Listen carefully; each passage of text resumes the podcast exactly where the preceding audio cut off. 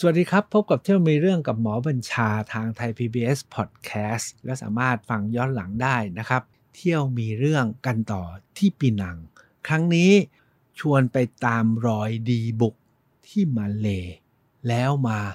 ทบทวนเรื่องดีบุกในเมืองไทยกันครับ เที่ยวมีเรื่องกับหมอบัญชา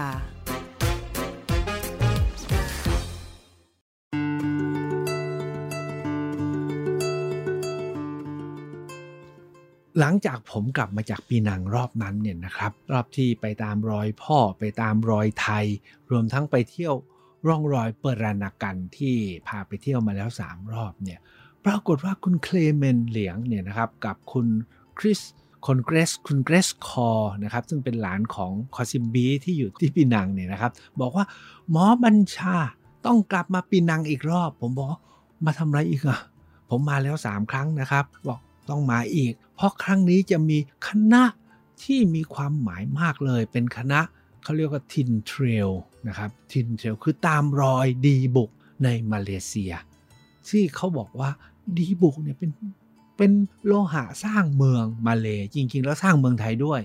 โดยท่านอาจารย์รังสิมาเนี่ยจากมหาวิทยาลัยนอร์ทแคโรไลนาเนี่ยนะครับท่านมาทำงานวิจัยอยู่ที่ระนอง ว่าด้วยเหมืองสร้างเมือง แล้วก็บอกว่าจริงๆเนี่ยเมืองทางวันอันดามันเนี่ยขึ้นมาได้เนี่ยพังงาตรังภูเก็ตนะทลางระนองเนี่ยเกิดขึ้นมาได้เพราะดีบุกทั้งนั้นแหละนะครับ แล้วท่านก็ศึกษาแล้วก็บอกว่าในมาเลก็เหมือนกัน เพราะฉะนั้นอยากจะพาคนไทยไปตามรอยดีบุกผมเนี่ยนะครับตอนแรกโอ้โหมันเพิ่งกลับมา เพราะว่ากลับมา 5 วันไปอีกละ ไปทำไมเดี๋ยวเขาว่าบ้าปีนังนะครับ ก็ตั้งใจว่าไม่ไป แต่พออาจารย์รังเสียมาส่งโปรแกรมมาโอ้ตายไม่ไปไม่ได้ เหตุผลที่ไม่ไปไม่ได้เพราะอะไรครับ เพราะว่า 1. เป็นการไปตามรอยดีบุกในมาเลเซียแบบเต็มเต็ม6วัน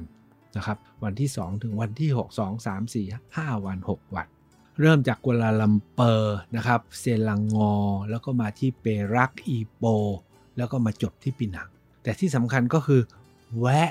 ตามชุมชนถิ่นฐานพิพิธภัณฑ์ ที่เกี่ยวเนื่องกับดีบุก ที่สำคัญกว่านั้นคือ มีคนนำทางและแต่ละแห่งเนี่ยมีเจ้าที่เจ้าถิ่น ที่กำลังขับเคลื่อนเรื่องดีบุก และเมืองเก่าในละแวกต่างๆ มาพาเราดูด้วยว่าไม่ไปไม่ได้สิครับ เพราะว่าโอกาสอย่างนี้ใครจะจัดให้ได้ ไม่มีทาง หรือเราจะไปเองก็ทำไม่ได้ มันไม่ได้ภายใน4ี่ซ่าห้าวันนี้ แต่ที่สำคัญกว่านั้นก็คือว่า ผมเองเนี่ยเป็นคนนคร แล้วเมืองในภาคใต้หลายเมืองใน ไม่ว่าจะฝั่งอันดามันหรือฝั่งเนี้ยก็เกิดขึ้นไม่ได้กับดีบุก ที่สำคัญคือตระกูลของผมบรรพบุรุษของผมก็ค้าดีบุก แล้วก็ทำเหมืองดีบุกด้วย คุณตาคุณบวรรัตนารักษ์เนี่ย เพราะฉะนั้นเราจะไม่รู้เรื่องเลยหรือผมเคยพยายามตามไปเรียนรู้เรื่องนี้ที่ภูเก็ต ตอนเด็กๆเนี่ยเคยไปนะครับ ไปกับคุณตา ไปที่ภูเก็ตก็ไปแวะพบขุนเลิศโพคารักตระกูลนารนองนะครับ แล้วก็ไปดูเหมืองไปเที่ยวเหมืองไปขึ้นเรือขุดนะครับ ต่างๆเสมอมานะครับก็เออลองไปดูหน่อยที่นั่นเหตุการณ์เมื่อ 50 60 กว่าปีที่แล้ว ตอนที่ไปกันสักที เคยไปดูพิพิธภัณฑ์ดีบุกที่ภูเก็ตไปดูแล้วผมรู้สึกมันร้างๆ มันไม่สุด ไม่พึงพอใจที่ทำให้เราเข้าใจดีบุกได้พอนะครับเพราะฉะนั้นผมก็เลยตัดสินใจไปด้วย แต่ไปคราวนี้ไหนๆไปแล้วอย่าไปคนเดียวเลย ผมชวนคณะที่ร่วมงานของโครงการที่เรากำลังปรับปรุงบวรนครเนี่ยไปด้วยอีก 6 คนรวมทีมนครไปกัน 7 คนครับ จากทั้งหมดที่เขามีอยู่แล้ว 14 คนกลายเป็นทั้งหมด 21 คน นครเป็นกลุ่มใหญ่สุด กลุ่มระนองที่เขาเป็นเจ้าการเนี่ยไปกัน 3 คนครับ กลุ่มภูเก็ตที่มาด้วยก็ฟังว่ามี2อสาคนเหมือนกัน นอกนั้นเนี่ยกลุ่มนครกลายเป็นกลุ่มใหญ่ที่สุดนั้นการไปตามรอยดีบุกที่ว่าด้วยเหมืองสร้างเมือง นั้นได้ความรู้เยอะมากแล้วก็อดไม่ได้ครับ ที่จะนำมาบอกเล่าชวนท่านทั้งหลายคิดต่อ จริง ๆ ประเทศไทยเราเนี่ยเคยเป็นประเทศที่อุดมสมบูรณ์ แล้วก็มีการทำเหมืองอยู่หลายที่ แต่ส่วนใหญ่แล้วพอทำเหมืองเสร็จนะครับ เราก็จะกลบถมแล้วก็ลืม หรือบางเหมืองสร้างปัญหาก็มีการประท้วงกันอย่างที่เกิดขึ้นทุกวันนี้ไม่ว่าจะเหมืองตะกั่วเหมืองทองเหมืองยิบอะไรต่ออะไรเหมืองโปแทชนะฮะแต่ที่ภาคใต้เนี่ยเรามีหลายเหมือง แต่เหมืองที่สำคัญก็คือเหมืองที่บกนะครับที่เมื่อประมาณ 4-50 ปีก่อนเนี่ยถือว่าเป็นที่สุดนะครับของเศรษฐกิจของประเทศด้วยซ้ำไป เป็นตัวนำเงินเข้าประเทศบางฝ่ายนะบอกว่า มาตั้งแต่สมัยอยุธยาด้วยซ้ำไป แต่ตอนนี้เราไปตามรอยที่มาเลกันก่อน การไปตามรอยครั้งนี้เนี่ยเราบินจากกรุงเทพนะครับไปที่กัวลาลัมเปอร์ก่อน พอไปถึงกัวลาลัมเปอร์เนี่ยก็โอเคนะครับเป็นนครหลวงไปแวะเมอร์เดกาแวะจัตุรัสเมอร์เดกาไปแวะอนุสรสถานแห่งชาติ แล้วก็ไปเที่ยวตลาด พอไปเที่ยวตลาดกลางเนี่ยหรือไปย่านบ้านเรือนคนจีนเนี่ยที่เป็นแบบ shop house เป็นแบบที่เราเรียกว่า Sino-European เนี่ยพวกเนี้ย สร้างขึ้นมาอย่างเนี้ยเมื่อประมาณร้อยปีที่แล้วเนี่ยถามว่าเป็นของใครก็ส่วนใหญ่เกี่ยวพันกับธุรกิจแร่ดีบุกนั่นแหละครับ เพราะว่าที่กัวลาลัมเปอร์กับเซลังงอเนี่ยเป็นหนึ่งในกลุ่มแร่ดีบุกที่สำคัญ แล้วที่กัวลาลัมเปอร์เนี่ยเขามีพิพิธภัณฑ์สถานแห่งชาติกับพิพิธภัณฑ์ดีบุกด้วยนะเพียงแต่ว่าวันนั้นเราไม่มีเวลานะครับ เราได้แค่สัมผัสเรื่องของเออสนามเมอร์เดกาที่เดิมเนี่ย เป็นคล้ายๆ เป็นที่ทำการของสุลต่านแห่งเซลังงอ แต่พอตอนหลังเนี่ยอังกฤษมาเป็นใหญ่อังกฤษก็ยึดมาเป็นที่ทำการนะของอาณานิคมของ Federal Malaya State FMS นะครับแล้วก็สุลต่านแล้วก็แยกกัวลาลัมเปอร์ออกมาเป็นนครนะครับ แล้วก็เซลังงอก็แยกออกไป แต่พอไปที่ตลาดกลาง โอ้ มันมีร้านขายไม่ใช่ดีบุกครับ ทุกวันนี้ดีบุกเนี่ยเนื่องจากคุณภาพมันอ่อน แล้วก็สีมันไม่ไม่สด เขาก็ไปผลิตเป็นโลหะผสมอีกชิ้นหนึ่งที่เรียกว่า pewter pewter เนี่ยเป็นโลหะผสมที่มีดีบุกในสัดส่วนสูง ก็บอตามร้านค้าในมาเลเนี่ยเขามีของ pewter ขาย ถามว่า pewter คืออะไรบางคนบอกว่าไม่รู้บอกนี่แหละเป็นผลิตภัณฑ์ที่มาจากดีบุกแต่ปรับปรุงคุณภาพด้วยการใส่แคทใส่ตะกั่ว นะครับกับทองแดงเข้าไปผสมทำให้คงทนถาวรและผิวสวย แล้วกลายเป็นบรรจุภัณฑ์กลายเป็นเครื่องประดับเครื่องที่ระลึกอันนั้นก็เบื้องต้นนะครับก่อนที่จะไปตามรอยจริง ๆ วันรุ่งขึ้นนะครับที่เราออกจากกัวลาลัมเปอร์เนี่ยแหละครับเราก็จะเริ่มตามรอยกันอย่างจริงจังสถานีแรกที่เราแวะก็คือที่ Royal s e l a n g o ถามว่าไอ้นี่คืออะไร ก็ผู้ผลิตพิวเตอร์รายใหญ่ที่สุดของโลกในทุกวันนี้ ของโลกเลยนะครับ Royal s e l a n g o r เนี่ยนะครับ ถามว่าเป็นมายังไง มีคนจีนคนหนึ่งอยู่เมืองจีน ถ้าผมจำไม่ผิดมาจากเซี่ยงไฮ้แกก็อพยพมาที่มาเลแล้วแกก็เห็นว่ามีดีบุกแกก็เลย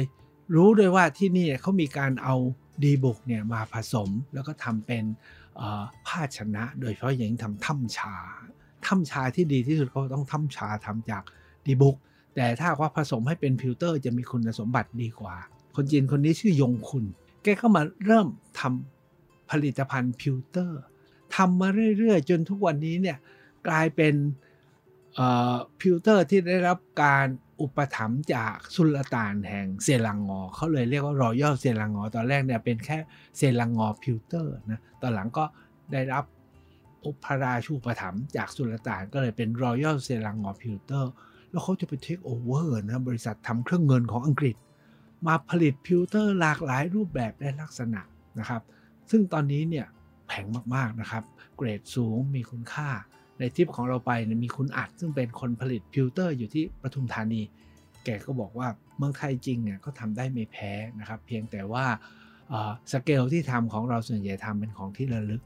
แต่ที่เนี่ยเขาทำมากกว่าของที่ระลึก เขาทำเป็นประติมากรรมด้วย รวมทั้งเขาสร้างเป็นวัสดุเพื่อใช้ในการก่อสร้าง และอื่นๆอีกนะครับรอยัลเซลงอวันนี้ ถ้าจะว่าไปมันก็คืออนาคตหนึ่งของดีบุกที่เราได้ไปสัมผัสนะครับเขาสร้างเป็นหนึ่งนะครับพิพิธภัณฑ์พิพิธภัณฑ์ที่ว่าด้วยคุณยงคุณมายังไงแล้วเริ่ม ทำพิวเตอร์ผสมแบบบ้านๆยังไง จนก่อนที่จะกลายเป็นโรงงานอุตสาหกรรมขนาดใหญ่ แล้วก็ไปเทคโอเวอร์บริษัทเครื่องเงินใหญ่ของอังกฤษนะครับ เอามาเรียก Comyns เนี่ยนะฮะชื่อบริทัน Comyns มาผนวกรวมก็เลยมีทั้งเครื่องเงินกับเครื่อง pewter แต่เครื่อง pewter เขาเป็นเรื่องใหญ่ที่สุดเขามีนิทรรศการที่แสดงให้เห็นว่า แต่ก่อนเนี่ยในมาเลเนี่ยนะครับ มีการขุดหาดีบุกแล้วเอามาทำเป็นเงินตรา เงินตราดีบุกของมาเลนี่มันมากเลยทำเป็นรูปช้างอะไอ้เข้ก็มีนะมีเต่าก็มีเขาทำเป็นเงินดีบุกแล้วก็ใช้เป็นเงินตรา ขณะเดียวกันเนี่ยมีการแสดงถึงเรื่องของผลิตภาชนะที่ผมว่าแล้วป้านชาถ้ำชาทั้งหลายที่ทำจากพิวเตอร์ไว้สำหรับใช้ในท้องถิ่นแล้วก็ส่งไปขายในตลาดเมืองจีน จากนั้นเนี่ยคุณยงคุณแกก็พัฒนาต่อ แล้วก็เอาเทคโนโลยีต่างชาติจากฝั่งจากฝากยุโรปมา แล้วก็รูปแบบยุโรปมาผสมผสานทุกวันนี้เนี่ยโอ้เขามีแม้กระทั่งนะไปจับมือกับศิลปินจีน สร้างเป็นรูปกวนกง คือเทพเจ้ากวนอูสร้างเป็นรูปกวนอิมนะฮะหรือไปจับมือกับ Victoria Albert Museum ที่ลอนดอน มาทำอะไรอ่างแช่ขวดไวน์ตามแบบ ของต้นเหล้าอางุ่นนะที่ได้มาจาก Victoria Albert Museum ในอังกฤษเขาพัฒนาของแบบเหลือเชื่อ หรือแม้กระทั่งเงินตราปี้อีแปะนะครับที่ยุคหนึ่งเนี่ยในแถวมาลายูก็ผลิตเงินตราดีบุกใช้เขาก็ผลิตจำลองออกมาใช้นะครับ มันทำให้เราเห็นว่าดีบุกเนี่ยจริงๆแล้ว ที่อื่นเลิกผลิตเลิกใช้แล้วก็ทิ้งขว้างเนี่ยความจริงแล้วยังมีอนาคตนะครับ ออกมาเป็นผลิตภัณฑ์ แล้วถือว่าเป็นที่สุดของโลกด้วยซ้ำไป คือ pewter ที่ Royal Selangor หลังจากเราแวะที่ Royal Selangor จนสัมผัสเรื่องนี้แล้วเนี่ยนะครับ เราก็ออกเดินทางไปนะ ต้องใช้คำว่าตรงนี้แหละครับที่เขาว่าเป็นหุบเขาแห่งดีบุกของโลก เพราะว่ากันว่าดีบุกจำนวนมากที่ผลิตออกไป ในโลกนี้เนี่ยออกไปจากหุบเขานี้นะครับ ออกไปไม่รู้ตั้งกี่ล้านเมตริกตัน แล้วก็ออกไปจำนวนมากในช่วงเพียงร้อยปีที่ผ่านมานี่เองนะครับ ที่เขาเรียกว่าคินตาแวลเลสคือหุบเขาแห่งคินตา อยู่ในรัฐเปรัก เราก็นั่งรถออกจากกัวลาลัมเปอร์ไปราวๆสองชั่วโมงนะครับ ที่นี่เนี่ยมีสองสามอย่างที่ผมเห็นแล้ว ผมยอมเขาครับ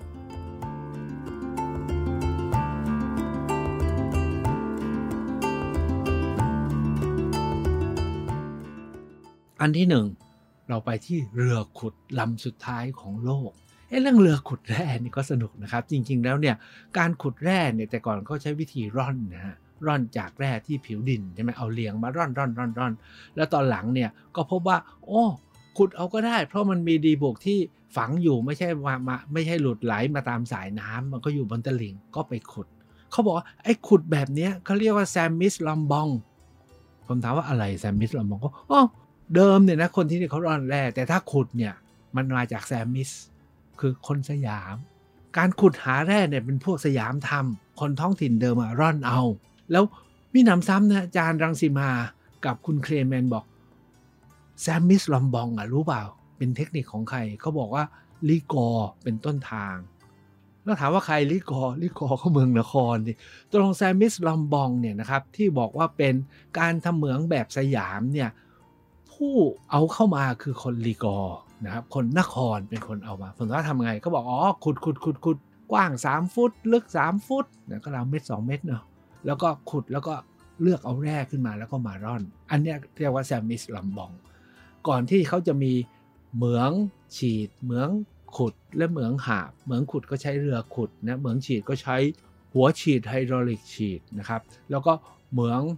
เหมืองใช้คำอะไรเหมือง เหมืองหาบก็คือขุดใหญ่ ๆ แล้วก็แล้วก็เนี่ยขุดเป็นหลุมใหญ่ ๆ แล้วก็หาบแร่นะครับ แล้วก็มีมีรางมีตะแกรงมีอะไรก็ว่ากันพัฒนาต่อไป แต่ที่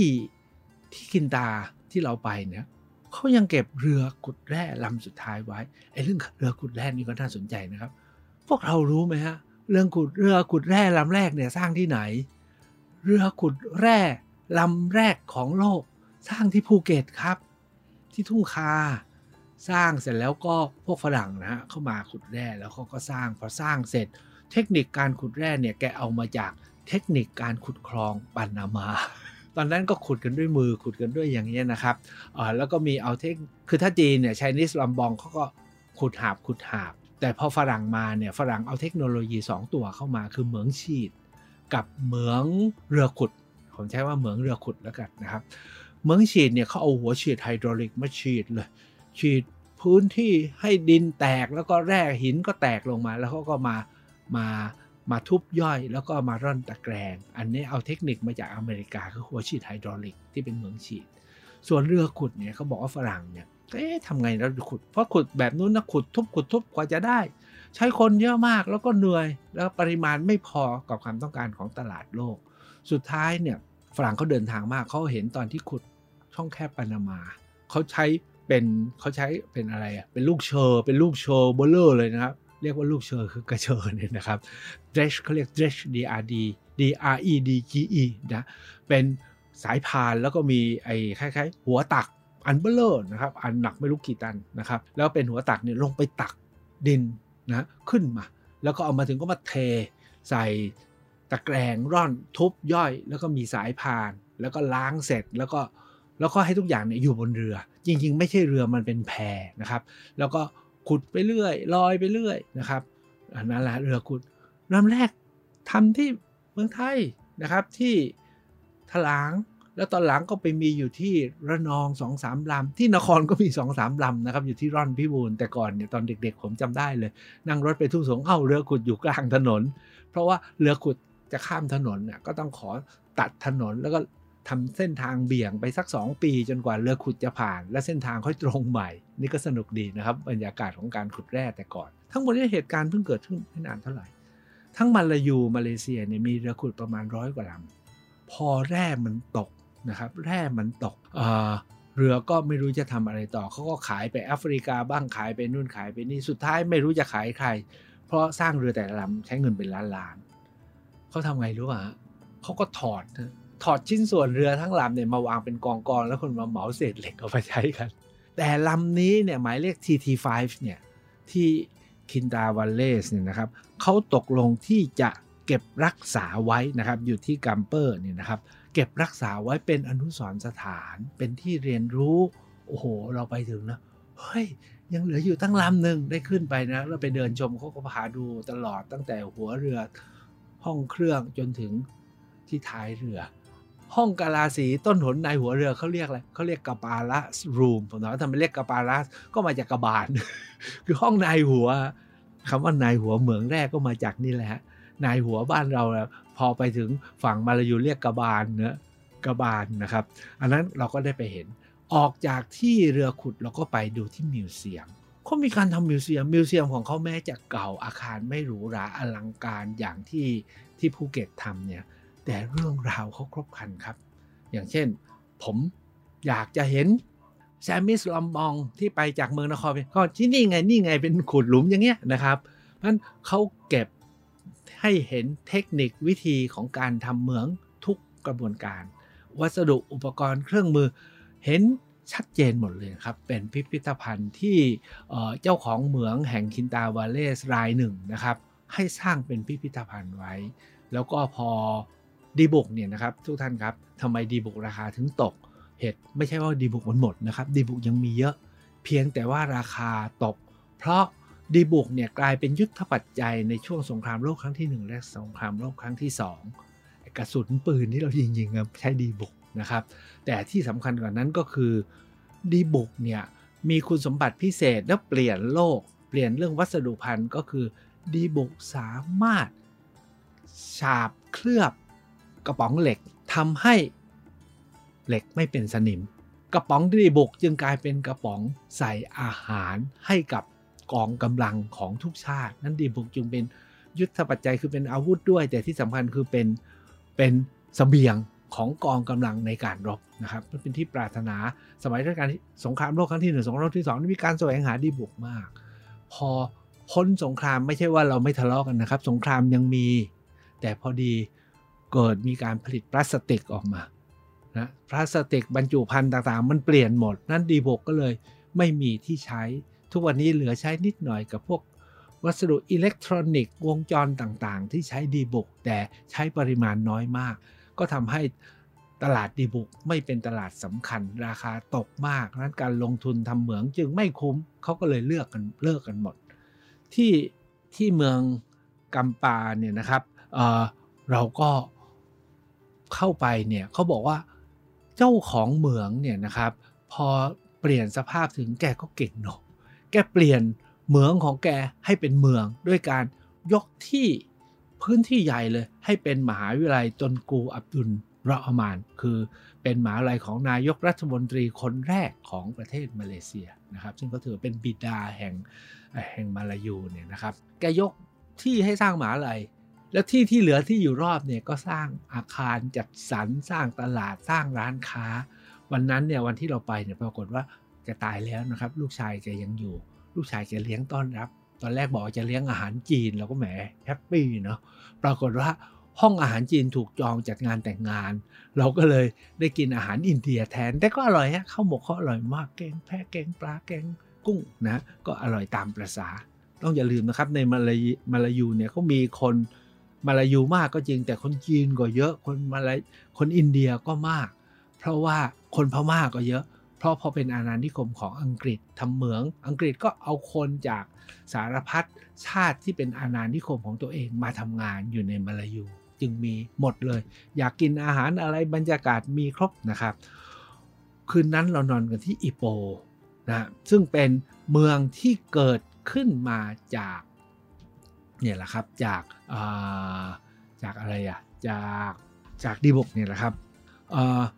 พอรุ่งขึ้นนะก่อนจะไปปีนังเนี่ยแผนของเราคือจะไปตามรอยดีบุกให้มากขึ้นนะครับ เราก็จะไปแวะที่หมู่บ้านบ้านหนึ่งนะครับ ชื่อเกบายาหมู่บ้านเกบาย่าเนี่ยเป็นชุมชนที่เดิมเนี่ยอยู่กึ่งกลางระหว่างอีโปกับไทปิงไทผิงนะครับ แล้วก็เป็นย่านที่รุ่งเรืองมาก เป็นย่านที่ถ้าใครจะมาค้าใครจะมาหาแรกก็ต้องผ่านที่นี่ เพราะเป็นเส้นทางเชื่อมต่อนะครับ แต่ปรากฏว่าพอดีบุกเลิก เมืองนี้เนี่ยก็ไม่รู้จะทำอะไรต่อ ตอนที่เราไปเนี่ยมันร้างจริงๆนะร้างแบบไม่เหลืออะไรเลย บ้านก็ปรักหักพัง บ้านช่องก็กลายเป็นห้องหับปิดร้างหมด สถานที่เคยเป็นกงสีเป็นศูนย์กลางก็เหลือแต่กองวัสดุเศษเหล็กไว้รอขาย อันนั้นก็เราก็ไปเห็นว่าเนี่ยเมืองมันสร้างเมืองได้พอเมืองหมดบทบาทเมืองก็ร้างนะครับ ออกจากเคปายาเนี่ยเราได้ไปแวะที่เมืองอีกเมืองหนึ่งชื่อว่าเมืองโกเปงนะครับเมืองโกเปงเนี่ยก็เป็นอีกเมืองใหญ่ที่เติบโตท่ามกลางเมืองนะท่ามกลางการขุดแร่ดิบุกเหมือง และทุกวันนี้ก็ร้างและเงียบเหงา แล้วกำลังพยายามหาหน ผมใช้คำว่าพยายามหาหนทางใหม่ในการกลับมา นะครับปรากฏว่าหนทางใหม่ที่เราไปพบเนี่ยอันนี้ผมไม่พูดยาวพูดสั้น ๆ แล้วกันเขามีเรื่องของการทำยาสมุนไพรหอหยันหอนะครับ ที่ทำยาขาย หรืออันที่สองคือทำไม้กฤษณาขาย หรืออันที่3เนี่ยก็ทำโรงคั่วกาแฟขายโรงคั่วกาแฟเขามีกิมมิคเล็ก ๆ ก็คือว่าเขาบอกว่าซุนยะเซนเคยมาอยู่ที่นี่นะเราก็เลยอยากไปดูซุนยะเซนแต่จริงๆเนี่ยเขาอยากไปให้เราไปซื้อกาแฟของเขานะครับ อีกอันหนึ่งก็คือมีโรงเผาถ่านเราก็ไปแวะดูโรงเผาถ่าน เมืองไทยเราเนี่ยแต่ก่อนเคยมีนะโรงถ่านน้ำบาชายเลน แต่พอเราปิดป่าเมื่อปี 2531 ที่เกิดกรณีกระทูลคีรีวงเนี่ยปิดป่าถึงโรงถ่านของเราหมด เราไปที่นี่เราพบความอลังการและยิ่งใหญ่ของโรงถ่านที่ที่เมืองที่เรียกเมืองเซปตังนะครับ เขาบอกโรงถ่านที่นี่จริงๆเนี่ยที่ระนองเนี่ยก็เชื่อมโยงกัน ก็เคยทำโรงถ่านแบบนี้เหมือนกันแหละ แต่ทุกวันนี้หมดแล้วถามว่าถ่านมีไปทำก็ต้องเอาฟืนไปใช้เนี่ยต้องใช้ฟืนและถ่านเอาไปในการถลุงดีบก ทั้งหมดนี้จะเกี่ยวกับดีบุกหมดพอดีบุกหมดบทบาท ถามว่าแล้วฐานที่ปีนังที่มาเลเขาเผาไปไหนเขาเขาเผาส่งไปญี่ปุ่น เพราะฐานไม้สมเม็ดเนี่ยมีคุณภาพสูงมาก เอาไปทำกราไฟต์คือไปทำไส้ดินสอ เหลือเชื่อครับ กลับไปดีบุกอีกนิดหนึ่งที่ดีบุกเนี่ยนะครับที่โกปังนะเคบาย่าเราผ่านโกปัง แล้วเราก็ไปแวะที่อีโปนะครับที่อีโปเนี่ยมันมีจุดสองสำคัญสองสาอย่าง อันที่สำคัญที่สุดคือเราได้ไปแวะที่อีกพิพิธภัณฑ์หนึ่งที่ว่าด้วยดีบุกที่อีโปเป็นเป็นเรือนหลังเดียวนะครับ แต่เขาปรับปรุงให้เป็นพิพิธภัณฑ์ดีบุก ซึ่งเดิมเนี่ยอาคารหลังนี้เคยเป็นสมาคมของพวกจีนแคะที่เป็นนายเหมืองเขาออกแบบเขาสร้างไว้เพื่อให้พวกนายเหมืองเท่านั้นมาใช้ที่นี่ ผู้หญิงก็ห้ามเข้า มีแต่นายเหมืองเข้ามาโอ้โหหรูหราอลังการนะครับ แต่ที่สำคัญคือเขาเอาเครื่องมือวัสดุที่ว่าด้วยการทำเหมืองเนี่ยอัดใส่ไว้ในนี้ให้เราได้เห็นหมดเลยครับ ไม่ว่าจะใช้นิสลัมบองหรือหัวฉีดอะไรต่ออะไรมีหมด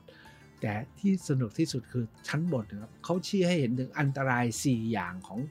นักทำเหมือง เราเดาว่ามีอะไรบ้าง อันที่หนึ่งคือโสเพณี อันที่สองคือฟินอันที่สามคือการพนัน อันที่สี่คืออังยีเขาบอกว่า โอ้โห ยุคสมัยที่เขาทำแร่กันเนี่ยนะครับ มันมีทั้ง 4 อย่างถ้าใครเอาตัวไม่รอดก็เสร็จนะครับที่นี่เขาจำลองบ่อนการพนันให้ดู แล้วที่เราไม่อยากจะเชื่อ โสเพณีที่อีโปนะครับของพวกนักเลงทำเมืองเป็นคนญี่ปุ่น ตอนนั้นต้องอย่าลืมนะญี่ปุ่นก็บ้านแตกสาแรกขาดเป็นคนญี่ปุ่นเท่านั้น แล้วพอญี่ปุ่นมายึดเกิดสงคราม โสเพณีพวกนี้ก็ทำมาหากินไม่ได้ เป็นขอทานกันครับเขาก็ชี้ให้เห็นมีรูปถ่ายให้เราดู ทั้งหมดนี้คือร่องรอยของดีบุกที่เราไปเจอเข้าที่มาเล ดีบุกส่วนหนึ่งก็ส่งไปออกทะเลที่ กัวลาลัมเปอร์ แต่ดีบุกที่มาจากเปรักเนี่ยจะส่งมาขึ้นเรือที่ปีนัง เราก็มาจบท้ายอยู่ที่ปีนัง ถ้าว่าท่านฟังครั้งที่แล้วคงจำได้นะครับว่ามี tin smelting นะโรงงานถลุงดีบุกที่ใหญ่ที่สุดก็อยู่ที่นี่ ทั้งหมดนี้ทำให้เราเห็นภาพร่างของดีบุกซึ่งเคยรุ่งเรืองนะครับ แล้วก็ทำให้หลายเมืองใน มาเลเซียเติบโตรวมทั้งหลายเมืองในประเทศไทย แต่โจทย์ที่ผมอยากจะทิ้งท้ายของการไปตามรอยเนี่ยตอนนี้เวลาเราไปดินแดนต่างๆ ในประเทศไทย หรือในปิดมาเลก็ตามจะลืมเรื่องดีบุกกันหมดแล้วทางมาเลเขาบอกว่าลืม เพราะว่าเป็นเรื่องของคนจีนกับอังกฤษ พวกภูมิบุตรไม่ค่อยชอบนะครับแต่ของฝ่ายไทยเราเนี่ยเราน่าจะยุ่งกับของทำเงินอะตอนนี้ไปอยู่กับการท่องเที่ยวเราก็ลืมมันสุดท้ายผมไปถามเขา แล้วจริงๆเนี่ยการขุดหาดีบุกในมาลายูเนี่ยเริ่มเมื่อไหร่ ทุกคนบอกว่าเริ่มเมื่อพุทธศตวรรษที่ 19 ก่อนหน้านี้มีการหาดีบุกและขายกันบ้างเนี่ยก็มาจากไทย ก็คือมาจากลิกอ แต่ในมาลายูเนี่ยพุทธศตวรรษที่ 19 เท่านั้นที่ว่าเป็นเงินตราดีบุกโบราณก็พุทธศตวรรษที่ 19 แล้วเท่านั้นนั้นถามว่าถ้าจะตามรอยดีบุกกันจริงๆผมว่าต้องกลับมาหาที่ฝั่งบ้านเรานะครับโดยเฉพาะอย่างยิ่งที่ยะลาก็เคยหาดีบุก น้องสุรเชษที่ไปด้วยเขาบอกว่าจริง ๆ แล้วเนี่ยยอดพระธาตุนครก็เป็นดีบุกนะยอดพระธาตุนครเนี่ยบูรณะในสมัยกลางอายุทยา พระเจ้าเอกาทศรถที่ยอดพระธาตุสะบั้นเนี่ยก็เป็นดีบุก แล้วตะปูทั้งหลายก็เป็นตะปูดีบุก แต่ที่สำคัญกว่านั้นก็คือว่าในยุคพระนเรศวรฝรั่งเนี่ยอยากได้ดีบุก แล้วดัชเนี่ยเข้ามาเริ่มค้าดีบุก แล้วก็ได้รับอนุญาตให้ตั้งสถานีค้าดีบุกที่เมืองนคร ฉะนั้นจริงๆแล้วการค้าดีบุกเนี่ยประเทศไทยเนี่ยเป็นผู้ค้าและส่งออกผ่านรายาลิกรนี่แหละครับ ผ่านเจ้าเมืองนครเนี่ยมาตั้งแต่สมัยอยุธยาแล้ว รวมทั้งส่งสวยไปให้อยุธยาเพื่อขายหรือไม่ก็มาขายตรงกันที่นคร เราพบหลักฐานอีก2อสอย่างที่สำคัญมากก็คือในยุครัตนโกสินทร์ก็มีการเรียกสวยดีบุกไปจากนคร เพื่อที่เอาไปมุงหลังคาไปทำเขาพระสุเมนในพระราชพิธีโศกกัน แต่สนุกกว่านั้นก็คือว่า เงินตราในภาคใต้อีแปะพัทลุงอีแปะสงขลาหรือแม้กระทั่งอีแปะนคร คือหลบคุ้นทงปอ หรือเหรียญที่เป็นรูปครุฑเซี่ยวในเมืองนครที่เราพบเยอะมาก ก็ทำมาจากดีบุทั้งนั้นเลย ลึกไปกว่านั้นที่คลองท่อมที่ผมไปตามรอยลูกปัดก็เจอชี่ทำเป็นรูปจักรพรรดิโรมัน ทำด้วยดีบุกพร้อมกับมีเบ้าหลอมดีบุกด้วย ทั้งหมดนี้เนี่ยมีมาแล้วตั้งแต่เมื่อ 2,000 กว่าปีที่แล้วมีขุดหาแล้วเอาดีบุกมาผลิต แล้วก็สืบเนื้อมาเรื่อยๆ จนถึงอยุธยาต้นรัตนโกสินทร์ก่อนที่ฝรั่งจะรู้ค่าก่อนที่มาเลยจะขุดหาแล้วขาย ดีบุกยังมีเรื่องราวอีกมากมายให้เราศึกษาตามรอย รวมทั้งสืบสารและพัฒนาสร้างสรรค์ต่อ สวัสดีครับ เที่อมีเรื่องกับหมอบัญชา